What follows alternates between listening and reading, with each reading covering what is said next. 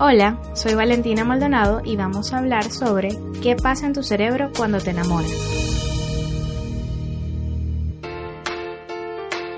¿Sueles tener miedo a enamorarte? ¿Piensas constantemente en que puedes salir herido? Conoce qué es lo que sucede en tu cuerpo cuando amas profundamente a alguien y cómo puedes cuidarte del desamor. De acuerdo con Helen Fisher, el amor no duele, pero el desamor sí y esto se debe a que cuando estás enamorado se estimulan en el cerebro las zonas de placer, las zonas de apego y las zonas de dolor físico. Eso explica por qué el enamoramiento te hace ver a la otra persona como única. Subraya sus fortalezas y virtudes mientras minimiza sus debilidades o defectos. Cuando estás enamorado, en tu cerebro pasa lo mismo que en el cerebro de un adicto.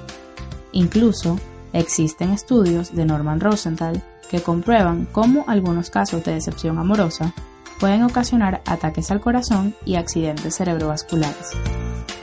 Sin embargo, no puedes evitar sentir enamoramiento. Por eso te damos los siguientes consejos para mantener una relación sana.